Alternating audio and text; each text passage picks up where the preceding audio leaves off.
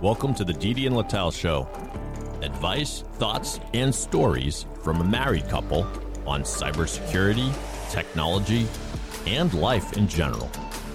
Now, here are your hosts, Didi and Lital. Hello, Didi. How's it going? Things are awesome. Bruins again winning, thumping another team. Things are looking back to normal. Well, that's the good thing about sports in New England. Yes. One team is winning, while the others. Well, the other, we'll not talk about that. Especially not talk about, not talk the socks who suck. So, but this It week, was Valentine's. it was Valentine's Uh, Day Valentine's Day, the And- hallmark invented. holiday. By the way, we have ourselves ran a survey for the show. yeah. If anybody wants Valentine's Day themed show, And people voted. They wanted us to run a Valentine's team. exactly, show. they wanted us to write. They run. don't know us. They Whomever voted no. just don't so know. th- so uh, We're the, most options. unromantic couple on earth. yes. So- Seriously. but look, we're matching. We're matching. We well, we, matching. we find a T-shirt that both of us own, and we Yes. matched. Yes, and also it's an important thing because I proposed to you. Well, you proposed to yourself in Club Med. You want to tell a story? Oh my God! You- We You're going to should. share that? Maybe I'd leave it up to you. Should we? Of course we should. I mean, yeah, if uh, it's going to be then searchable on the internet, yeah, let's do it. Exactly. So, date number two, uh, Lital and I are in a nice Japanese restaurant, and I tell her, listen, from here, it's all downhill. It's all. You know everything you need to know. It's going to be worse. Exactly. So let's get married. And I thought this guy was just kidding because I, I, otherwise I would run away. Bolt. maybe I should have ran away. I didn't, but I was sure it was just a joke. It wasn't. And then she moved in. He is determined. Yes, and resilient, resilient. The the, cur- the current theme is resilient. Then she moved in because I had the ba- better parking spot in Tel Aviv, which is an important thing. Parking in Tel Aviv, for those who don't know. Like after third date, he started, listen, either you move to my place or to your place because we don't have the same parking badge. So I cannot park near your home. And if I stay over, I need to move the car in the morning and I'm not waking up that early. So fast forward, he's like, we need to move, we need to move. And he's persistent and nagging. So That's why I built a in. negbot in Oort. Yeah, you were like a bot. It- Exactly. uh, only if there were chat bot at the time, it would have been like those nagging bots. Yeah. Exactly. And then you bought yourself a ring because I forgot my wallet when we were traveling to Club Med to propose. Yeah. So Didi wants to make sure whatever he does is like bulletproof. So before we went on our first ski trip together while dating, he told me, I'm going to propose.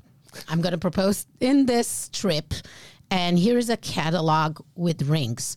Please pick up what you like because no way I'm going to pick up something to your liking and I don't want to be wrong about it. So there he goes. I, I look at it. I kind of like, "Ah, is he joking? Is he like, I, I'm never sure about this guy. I, I- Not I- joking. not joking. He never jokes. That's the thing. Oh, he I jokes joke about other things, not Yes. about relationship. And uh, yeah, next thing, uh, um, we, we are at the airport at the jewelry store, uh, the duty free one, because he wanted to save the tax. You want Uh, to save the tax? Maybe. Did Yes. I say let's do it in the Yes, airport, yes, in the yes. tax free I, I, store? I didn't I didn't I'm realize cheap. that. I'm cheap on myself. uh, and he's like, okay, we, we picked the, the, the, the damn ring. And then he's like, I think I didn't take my wallet. Yeah. I only took my passport. I don't even have credit card. I left it at home. There were no credit cards. You forget a, a long time ago. No, there were credit cards. Yeah, but Dude, it's in the 90s. What are you talking about? But you couldn't travel with them like. Yes, you could. You Okay. just knew that we're going to an all-inclusive Yeah, that's location. We already pay, prepaid, so like you could leave without going. Yeah. Fast forward, I'm like at the cashier, like, what are we doing? Okay, I'm dropping this ring. And he's, you see the guy, and it's like, okay, I'm just gonna pay for my own ring. So my engagement ring, I paid, and of course, he he thought I'm gonna give it to him and like let him do his thing, but I paid for something, so it went immediately on my ring finger. and that's it. And since then, Since then, we're together. So uh, the most non-romantic romantic proposal. Yeah. Exactly. Yeah, I proposed to myself, bought myself a ring. Exactly. Independent woman, girls, you do it. Just I'm, I'm put a ring on it. Put a ring on Beyonce. it. Exactly. Yeah, let's get to business. So the fun of Valentine's is that you can make fun of it. I mean, it's so cheesy and stuff. So I think both our companies, and you wanted to talk about a few launches. Both our companies, we did some good campaigns this week.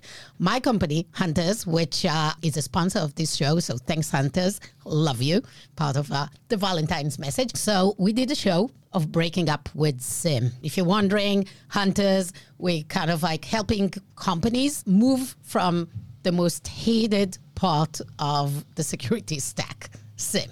It's legacy. It doesn't scale with data. Cost is unpredictable and it's painful. And the problem is that you need to invest so much time and effort of your team to build rules, to maintain the rules. And then so much noise is coming. So people needs to triage the alerts and then go and figure out it's a time sunk, basically. So much pain is going into SIEM and maintaining SIEM.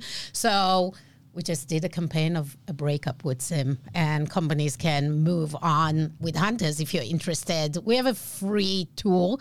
Just go check it out. You don't need to sign up. You don't need to put your email, and nobody will call you. So I just say if you're hating your SIEM, or if you're okay with it, also if you like it, and you just think, oh, I might be able to do better, I think it's time you check Hunters. So obviously I'm being paid, but I do think, and we've seen customers, Fortune 50 companies that uh, move beyond the SIEM with Hunters. So go check it out, hunters.ai, free tool.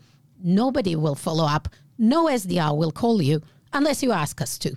So check it out. Yeah. Nothing to lose. By the way, speaking of breaking up with your SIEM, one of the most interesting themes of our last week or so, as Oort kind of the other fund, the other company that funds this podcast, the interesting thing is as we kind of go along with our implementations, people say, "Can you write to our SIEMs?" And I say, "What do you want us to write there?" And then they say, "We don't know something." And I say, Send it to our SIEMs. Send it. send it. Right? There is and a I thing. Said, uh, why?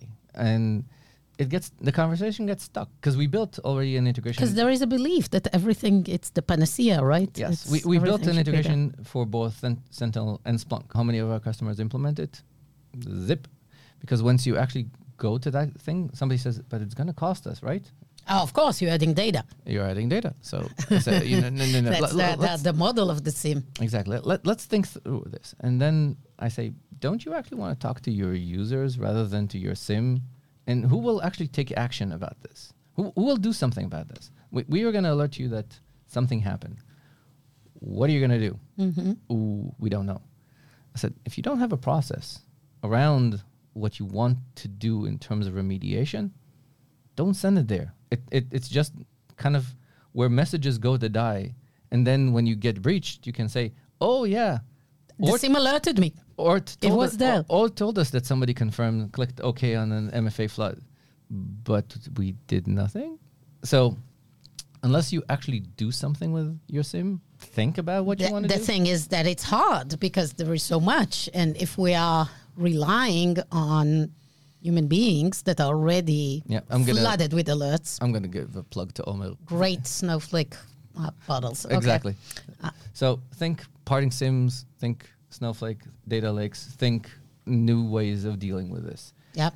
and it, it, without any plan don't just throw it, it's a little bit like if you have a really really big closet it's think of i, I i'm the Mar, Ma- marie kondo even though she quit- Yeah, even though she started saying she's not Marie Kondoing it Yes. anymore. Uh, she's a uh, parent now. yes i am very marie kondoing everything that relates to data if you don't But you shared the closet with me and it kills you, Marie Kondoing. exactly So no Marie Kondoing. yes The closet is a SIEM. the closet is a SIEM our closet is a SIEM by the way I, I can throw away half the stuff that you don't wear and you will never know Of course. yeah. So Same as data. same as data Well, what was the news of Oort this week? So on the Oort side, we we and Okta, plug Okta, ran a survey around state of identity. What what do you know about what's happening in your identity? And because I'm an epidemiologist and I'm a little bit anal about data, we did a little bit of an analysis of expected versus observed. Every time I start a POC with customers, before I plug in Oort into their world, I ask them, how many identities do you have? How many contractors do you have in the system? How many service accounts do you have? What's your MFA coverage? There's a lot of these questions that I don't ask them in a form of a survey because nobody will fill out a survey. So we're discussing how do we implement this into the methodology of the the the, the research. But I uh, kind of inadvertently, kind of under the covers, as we chat, as we plug in API keys and do things, I ask these questions. The underestimation of those numbers is overwhelming. The people underestimate the number of identities that they have almost by a factor of 50%. So 50%. 50%. So they most- think they have 1,000 and they actually have, what what they do is they count 50%. they count head count. okay. They look at their real head count. Ah, okay. They look so they don't think about the people that left and were never deleted, They don't think about the people that left it and it. freelancers. They don't think about freelancers like everybody that configures So that can easily be even not 50%, can be 10% if it's like, So big companies, specifically those that are heavy contractor related, Mm-hmm. underestimate by. So a company that we sold to that have a, has about three thousand employees had to buy ten thousand identities because almost everybody that they work with is an ephemeral contractor. sure. Also, every system that they have, they have about 1,200 systems. Each one has a service account, never monitored, never tracked. They keep all the users that leave and don't clean them up. And last but not least, it's really easy, really, really, really easy in Slack and in Azure AD that if I want to share with you something, I click on share and you get an invite. How does it work? You're now part of my Azure AD. You're a guest account in my Azure AD. You're Hmm. not MFA'd. By default, you might belong to a whole bunch of groups that the sharer did not know that you're now sharing. You belong to a whole bunch of channels that you didn't know that you're you have access to.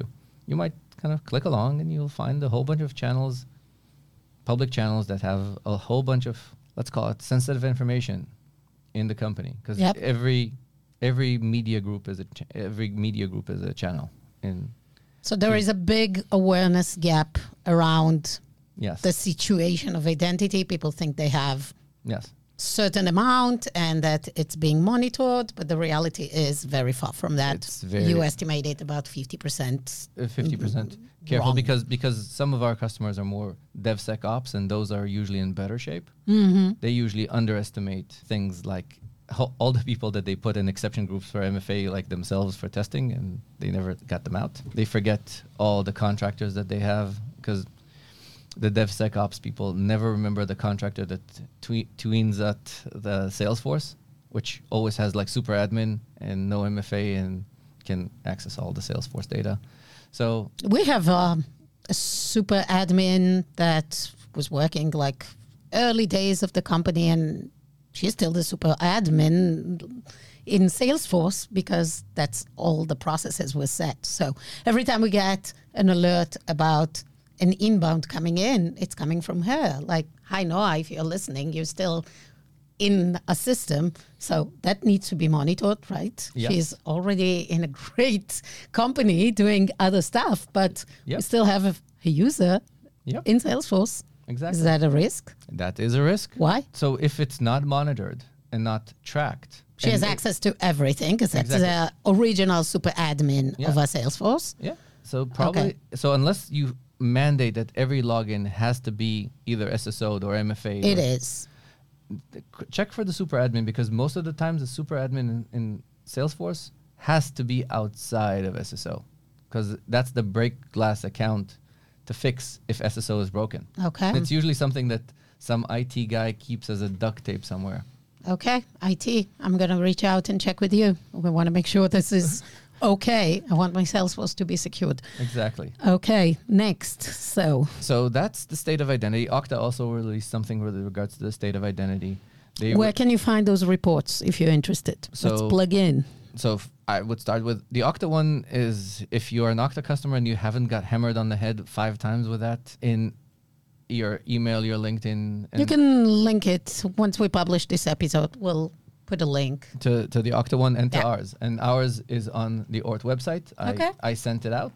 Cool. We also, Nico and I had our own little, Nico, our head of PM, that I, we also need to drag because he has this awesome French accent when we need to drag him o- over to this show. So he and I released this blog post about all the partners and awesome partner ecosystems uh, and showed love to the partner ecosystem that we have because Microsoft included us in their MISA program, which is like a very honorable program for partners. So thanks Microsoft for that. And the state of all our re- relationships with all our partners, we kind of did the state of the union with with that. And uh, we wouldn't be as successful as we are without our awesome partners. Same. I think it's a topic we can talk about in one of our future episodes and maybe bring guests. Like the security partner ecosystem is critical, especially for startups. And like both our companies are embedded with the- everything, basically. But it's so critical because that's what people want to get out of the box. Like they want it- it to fit into whatever they have in the stack. So, Yes, yeah, exactly. definitely. So that's our plugs for the things that we, our companies, did for Valentine's Day. The Didi and Lital Show will return in a moment.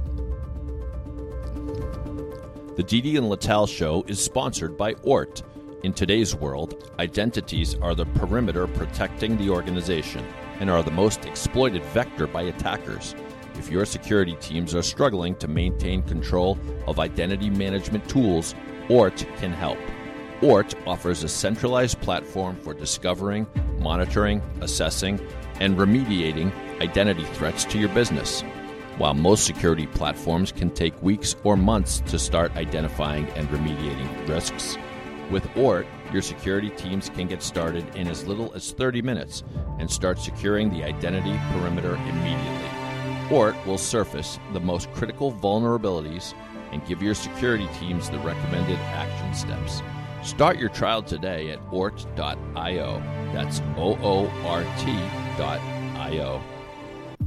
The Didi and Lital Show is sponsored by Hunters. Hunters is a SaaS platform purpose built for security operation teams, providing unlimited data ingestion and normalization at a predictable cost. Hunters helps SOC teams mitigate real threats faster and more reliably than SIEM. Visit hunters.ai to learn more. The other thing that is interesting about Valentine's Day is that there's a whole bunch of non-romantic things that happen in Valentine's Day. And there's one thing that everybody associates with Valentine's Day that never happened on Valentine's Day. It actually happened on May 5th. So why is it associated? So I'll start with the the three tr- truths and uh, two truths and a lie. Producer Dave, you need to help me here. You have it right. Two truths and a lie. Two Yes. truths and a lie. Okay, so which of these three events did not happen on Valentine's Day? Okay. The first is the firebombing of Dresden, which gave birth to one of my favorite books of all times, and also was a horrible, horrible part of our history. Which book? Slaughterhouse Five. I need to make Ron read it because it's it discusses humanity in its state and how things. By the way, I think they'll probably need to give a translation of that book as well because as our kids, speaking of Valentine's Day, our kids are learning Romeo and Juliet, They do. and apparently, in Newton high schools, you learn a translated version of this. It's translated to From colloqui- Shakespearean English. English to And to TikTok English. to, to TikTok English because because apparently nobody speaks English anymore. Shakespearean. And and Romeo and Juliet is a horrible, horrible play. It's really bad. Yeah, the only great. thing, the only thing and that matters, non-romantic at all. exactly. It's the only thing that Our matters. daughter already said that Romeo is a jerk. exactly. Um, it's a, he's a jerk. The, the whole thing is not very romantic. The only thing that Kids are shocked how young Juliet is. Yes. They're like it's basically And it's- illegal. and it's the fact that the the language is what matters there. But But uh, we- we, completely derailed. So going back, fire bombing of Dresden did it happen on Uh, Valentine's, Day? Sec- Okay. the second thing is the launch of YouTube. launch of YouTube. Yes. Hmm. And last but not least is the I love you worm. That I love you, worm. Okay, tell us about it. So which one of these three were was not on Valentine's Day? So we want the audience to tell us. You guess. You already told me on the way here. Producer And you just said it. You, you actually said it The, a uh, second ago. Oh, I didn't hear. Yeah, so I yeah. can guess. The Slaughterhouse Five, the bombing of Dresden, that seems like it must have been because that would Yeah. be really random to throw that in. I'll say the I Love You Worm was not on Valentine's Day. you are absolutely right. Oh, all right. You are absolutely Dave, right. Dave. I thought you said it was in May. it's May, May you, fifth. you said. it's, So, it's May fifth. yeah, you killed it. I but, killed it. I, I, I, I'm, I'm, I'm, It's like telling a joke. Remember and, that? But yeah, but remember, I'm not funny. and not good in like quizzes. Exactly. Uh, but but, but yeah. the I so love you, the I love you worm was something really interesting in the in the history of the internet. it broke the internet. It broke- It was, it the, was the first first thing that that actually broke the internet. massively broke the internet. When was it? So it was May fifth in 2000. I thought it was in the 90s. That's funny. Like my memory was, but I think I have memories of the ping pong virus of like other stuff. So what was the I love you? So the I love you. So this was one of the first kind of really good bad email worms because it leveraged VBScript. It leveraged the fact that most people don't see a VBScript as a VBScript. They they call it I love you dot text as a romantic message that came to somebody. Mm-hmm. It basically went through your contact list. By that point, everybody had a very very robust contact list on their Outlook. People used to open, and this is a plug for Gabi, a, a very good video of how he did explain that why you need to keep your e- your work email and and not work email apart. Everybody kept their personal email and the work email as one, so you got the whole organization contact list that went over everybody and emailed everybody. So became viral very fast. Became viral very very fast. A lot of people had auto executes for a lot of these VBS because if you remember the there was all these cutie videos that used to come up. So it auto ran that. So not everybody needed even to click to get this to run. and what did it do to your machine once it executed? First it sent, it replicated. Yeah. Second, it started breaking. The damage that was caused to breakage of computers was estimated between five to ten billion dollars, and they needed to put another ten billion dollars, and that's 2000 money, not 2020 inflation money, to remediate some of those things.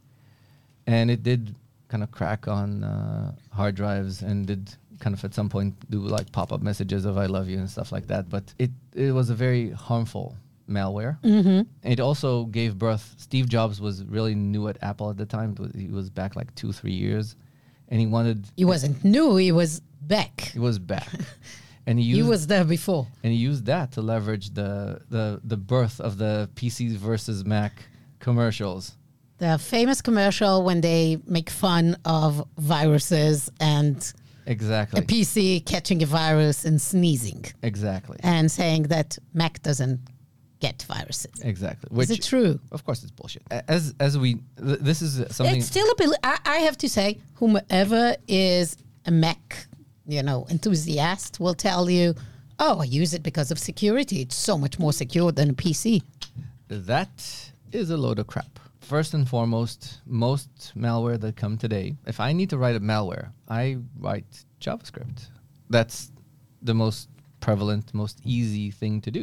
But you know, most zero days, everybody will say, most vulnerabilities are still for Windows. So, like, yeah, you you write you write it, but it will be executed on Windows because this is like who they're gonna go after. Is So- that true?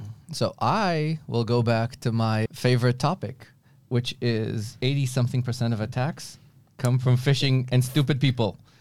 The- the now- user. So it doesn't matter what machine you are, you'll become compromised. Exactly. No, so it doesn't matter if you're on the Mac or on Windows or, or on, on- your on cell phone, phone. or whatever, you will be phished or scammed and get the executable running, and it will run on your browser. Exactly. That's what you're saying. And steal cookies. Right now, cookie stealing is like the the number one easy thing. There's tons of toolkits on the internet. A 12 year old can do this. Okay. I would be surprised if our 12 year old doesn't. A 13 year old doesn't. No, he doesn't. Uh, he's a good kid. Uh, I never trust him. So the this is trivial and easy. By the way, this is part of the Okta report that people need to be aware a lot more. That right now, identity matters a lot more than hardening your machine because there are- still are zero days. There's still IOC, oh, of course. but that's that's a very targeted, expensive attack. Versus, I run a JavaScript that looks something remotely like your website. It can even share a domain that looks very, very close to it. I click on it, and now I have a whole bunch of cookies, and uh, now I have access to everything that you have automatic access to, which is another part of my pet peeves of long-running sessions. If you are an Okta user, if you have Okta and you do not configure kill long-running sessions, you are waiting for trouble because of these little scripts that do these things. So world has moved on. Thank you, this worm, because that was the first like really smart script that did something very similar to what the JavaScript attacks that I'm talking about. The reason that it was so popular for Windows and not for Mac is because it used VBS, which was VB script, which required Windows. And, at the and- time, and- I- and- I, and mean, Mac was not that prevalent. To it. The, they, Mm, Outlook uh, it, it used the the VB for the Outlook client. Yep. So that's kind And of people were still using Outlook, not Gmail, know, Gmail. Exactly. which is another. Cool. Anything else we're covering? Oh, we are good for today. I think we're good for today for our romantic version of Romantic is us. Exactly. Uh, We are the, we are the Look- romantics. So thank you for listening. Please follow and rate us and share with your friends. If you want to be on the show, please reach out to Didi or to myself on LinkedIn. The Didi and Lital show is sponsored by Hunters and Oort. Thanks for our sponsors. See you soon. Thank you so much. Bye, Didi. Lital.